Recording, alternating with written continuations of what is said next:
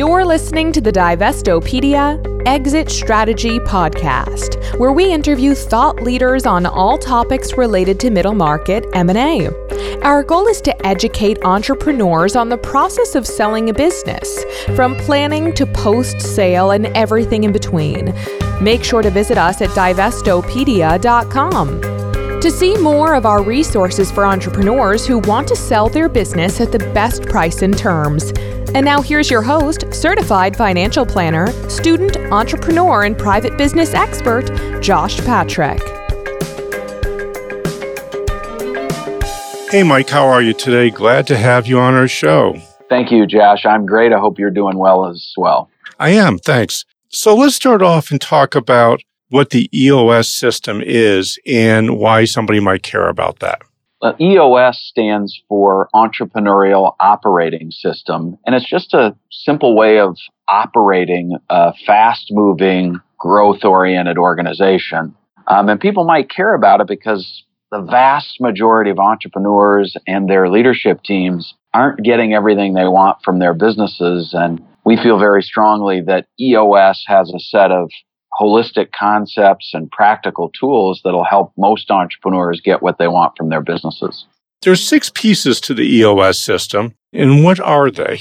Well, we believe that all businesses have six areas, or we call them key components, where when they're strong in that component, all the pieces tend to fall into place. And when there's weakness in that component, things become a little more difficult, challenging, organizations and people get stuck, etc. And those six key components are the vision component, the people component, the data component, the issues component, the process component, and the traction component. And I know we're going to go into a little more depth in each of those areas over the course of the next 20 minutes or so.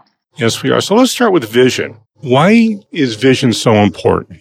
Well, there's never been an entrepreneurial company on the planet without any vision. In most organizations, there's too much vision. Once there's more than one person in a company, we find that even slight differences in people's views about where we're going, how we plan to get there, what's most important this quarter, what we got to save till next quarter, what our core values are, quest- key questions like that everybody in the organization needs to be 100% on the same page with where we're going, who we are at the core, how we plan to get to where we're going.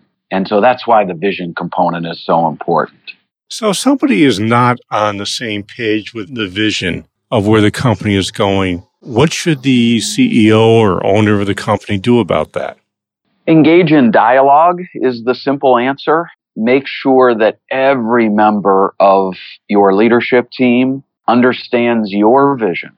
I'm a visionary entrepreneur myself, and I'm guilty at many points in my career of believing that since the picture of where we're going and how I plan to get there is crystal clear in my head, everybody else in my organization must know and must agree. And so the very simple answer is get everybody in the room who's a stakeholder, make your vision crystal clear, get your team to align around one vision working together with that leadership team. And, and those who can't align uh, may not be a great fit for your company. So, would you recommend if they don't align, it's probably best for them to leave the company? Yes, in most cases, there's some turnover on the leadership team of an entrepreneurial company that begins implementing EOS. A little more than 70% of the time, we find uh, one or more significant changes are made.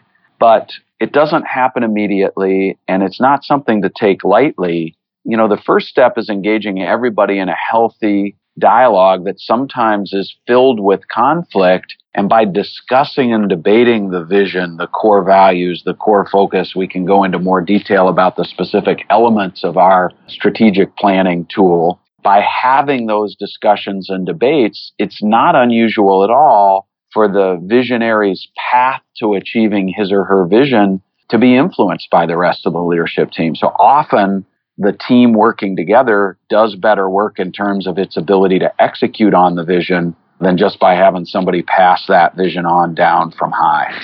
That makes a lot of sense. You just talked about something, you mentioned a word which is one of the things I really liked about the EOS system, and that's the word tools. Could you talk about how having tools in a general sense, and then maybe more specifically about your system, why tools are so important as part of getting everybody on the same page and going in the same direction and doing the same stuff? Yes, it's absolutely central to what a company running on EOS needs and gets. And that is simply this the abstract concepts, the management fads, the silver bullets, the great business thought leadership that's out there in the world is only as good as a leadership team's ability to implement and master those concepts. And without a simple set of simple practical tools, a roadmap, a hammer, a screwdriver, a wrench, without those tools that help a leader and a leadership team transition from the way they've innately learned to run their own organization to the way they can work together with others to run the next generation of that organization is almost impossible. And so when Gino Wickman, my co-author, my business partner, and my mentor created this system, it was that desire to give simple, practical tools to the average entrepreneurs and the average managers and leaders and supervisors out there uh, that really drove his thinking and is central to our work. So you just mentioned something again, which I think is just crucially important. Is sort of the anti MBA principle, which is simplicity. So what's your experience with people putting in pro- tools that are too complicated versus your very simple tools which work really nicely. Yeah, and you know, I would say right out of the gate there are lots of very complicated systems and tools that work beautifully. It's important that your listeners understand our target market and our audience for EOS, and that is entrepreneurial leaders and their leadership teams. And so when we're talking about entrepreneurial companies, we're talking about companies that have 10 to 250 employees, 2 to 50 million in revenue. They're not necessarily funded by you know venture capital firms or private equity firms. They're funded out of somebody's wallet. They're often started in somebody's basement or garage. You know that's our target market. And for those people simple and clear and the shortest distance between two points is a straight line kind of things tend to work best and be adopted comfortably not just by the smartest and most well educated and most experienced people in the organization.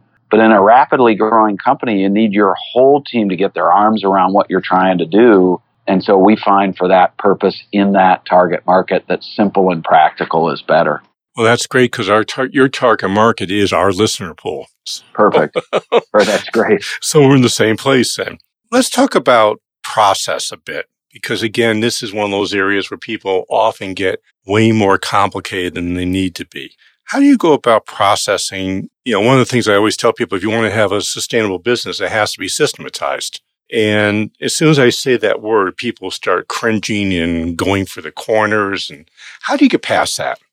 Well, I think the first thing is to make sure the leadership team understands that we're not necessarily talking about a 500 page SOP manual with every step in every process in the organization documented and etched in stone and compliance systems put in place to catch when people mistakenly excuse themselves from a meeting to go to the restroom. So we're talking about a what we call a 2080 approach, which is to say we'd rather document the major steps in the truly core processes of your business, those things that make you uniquely you, the things that get done every day and are vital to creating the kind of customer and employee experiences that make your organization unique and valuable. We focus on those core processes and we document only the major steps in each of those handful of core processes.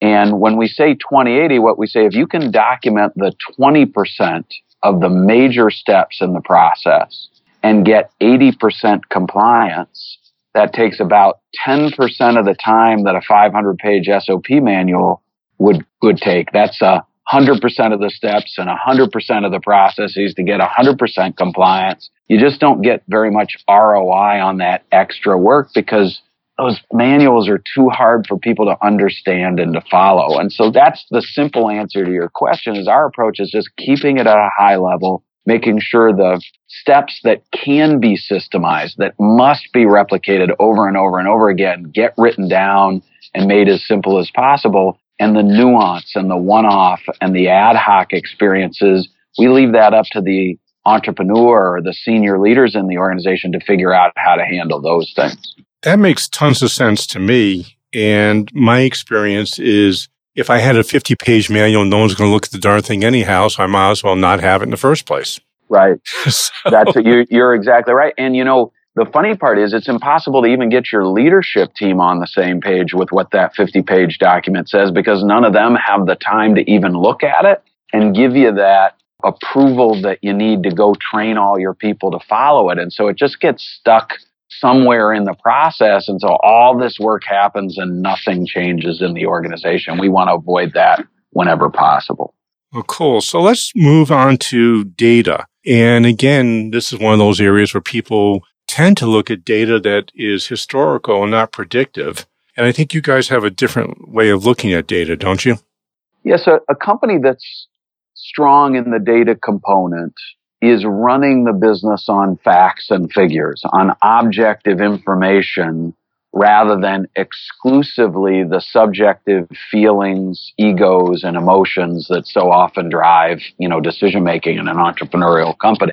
And in many entrepreneurial organizations, not all, the leaders and sometimes leadership team are already looking at lots of historical data. So income statements and balance sheets from the prior month or quarter, customer satisfaction surveys, for example. And what we try and do in an entrepreneurial organization running on EOS is we try and help the leaders add to that rear facing view some leading indicators, some predictors of what the financial results or the satisfaction results might be next month or next quarter. And to review that data on a weekly basis rather than monthly or quarterly to help the leadership team make stronger, faster, better decisions in advance of results occurring that are too late to do anything about. That makes tons of sense to me. So, is there any tricks or suggestions you would have to our listeners about what they might want to be doing with their data or what sort of predictive things they might want to look at? It's uh, funny that you ask that because I've been around long enough to remember when the data problem for most organizations was there wasn't any. In the early days, most entrepreneurs were running their business almost exclusively by gut.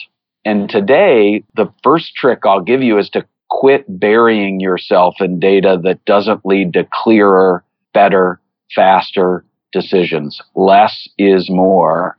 Find a handful of leading indicators that'll give you at a high level an absolute pulse on your business week to week. And then look at those numbers weekly. When they're on track, move on. And when they're off track, then dig in more deeply to the detailed data to find what the root cause might be of that number being off track and react to that rather than swimming in data that doesn't really create any clear pictures for you. I also know that you recommend that you keep this data on a 13 week rolling basis. Why would you do that? We find that the ability to see patterns and trends in the data leads to more complete and faster decisions. That when you look at just one week of data as a snapshot, or you look at too much data over a long, a too long a period of time, you're not getting the whole story fast enough. And so our leadership teams, when they can see 13 weeks of data at a glance, number by number down their scorecard, they're able to see whether they're on track or off track this week, how they've been trending the last few weeks, what the quarter's story is telling them. And they just seem to get to the right answer a little bit faster. So I think we have about enough time to go over one more of your areas. And I'd like to delve into issues because we're going to do a couple more podcasts with you and we'll be talking about people and your meeting pulse in other episodes. But I think this issues thing is a really important tool. And you have some really cool tools around that, don't you? We do. And in fact, you know, one of the points I should make in this call, Josh, is that all six of these key components are interdependent. It's almost impossible to strengthen, for example, the process component without strengthening the data component. And when you strengthen those t- two components, you create issues. And so, so what your listeners, I hope, are taking away is please work on strengthening all six of these key components because they work together to make your organization better. So with that lead in, I'll just say for us, issues are problems, challenges, obstacles, or roadblocks, sort of the, the things that are slowing you down, ticking you off, and holding you back but they also are new ideas, new opportunities, key strategic partnerships, cool things you want to go do and you can't find the time or the energy to do them. And so that's an issue in an EOS company. And what we do with issues is we help compartmentalize them. We help make sure they're stored in the right place. And then when they are real priorities for the leadership team or some other team in the organization, we teach a tool or a discipline called IDS, which stands for Identify, Discuss, and Solve, which really helps entrepreneurs and their leadership teams resolve issues for the long term greater good rather than either mistakenly tackling symptoms and never really solving the root cause or what I was so good at in my entrepreneurial career, kind of wrapping duct tape and twine around everything and shoving it to the corner of my office, hoping it would go away on its own. yeah, the screaming monkey syndrome. yeah, so please don't blow up before we make payroll next week, right? Yeah, yeah, I, so, I've I've seen that more than once in my life. That's right.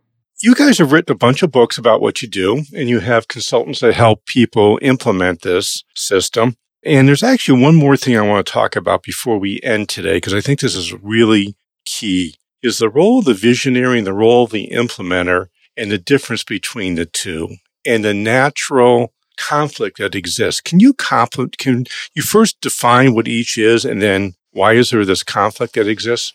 Yes. Uh, it's visionary and integrator. Oh, I'm and, sorry. Yep. And most entrepreneurial, a good number of entrepreneurial companies are founded by a visionary entrepreneur, somebody with an idea, a passion, an enthusiasm for for a client or a particular kind of work.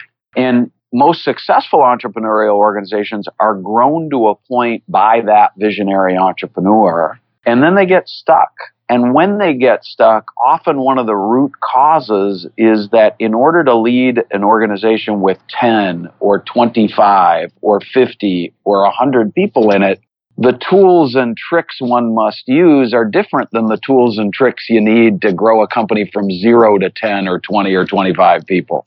And so integrator is somebody who runs the day to day in a fast moving entrepreneurial organization with some number of people who need clarity and simplicity and accountability and occasionally require tough conversations. Those are visionaries and integrators. And generally, they couldn't be more different. And so, what we see in an entrepreneurial company where those two roles haven't been clearly defined, separated, and filled with people who are put on the planet to excel in those unique and distinct roles, is two kinds of problems. The first is a visionary stuck in the integrator seat. And those are companies where the visionary is frustrated and the leadership team is exhausted because the visionary keeps coming to meetings with 90 ideas and we haven't even implemented one of the ideas from last week's meeting and so on. And so, so it can be chaotic in those organizations and visionaries spend a lot of time in those companies doing stuff they don't love. And then the other kind of organizational problem created by the lack of a clear visionary and integrator is sometimes a company is started by two people, one of whom's a natural visionary, one of whom's a natural integrator. And because they don't clarify and separate their roles, you get this dynamic of co-running the company. And when two people are in charge of an organization without clarity around who makes the final decision, whose job is what, et cetera, you know, nobody's really clear about who's ultimately in charge. And in that situation, chaos and getting stuck can ensue as well. And so that's what Visionary Integrator helps resolve. Well, Paton, we have just started to scratch the surface, and unfortunately, we're out of time. So, if uh, any of our listeners want more information or to learn more, where would they go? I'd send them to our website, eosworldwide.com. That's where we warehouse all of our intellectual property, our tools, links to the books, everything you can learn to help implement EOS in your business. That's a great place to get started. Cool. Thanks so much for your time, Paton, and we'll be talking very soon. See Thank you, you Josh. Thanks. Thanks for listening to the Divestopedia Exit Strategy Podcast. Make sure to visit us at divestopedia.com to see more of our resources for entrepreneurs who want to sell their business for the best price and terms. If you have any questions on today's podcast, you can contact our host, Josh Patrick, at 802 846 1264 extension 2 or send an email to jpatrick at stage2solution.com. Until next time, this is Divestopedia Exit Strategy.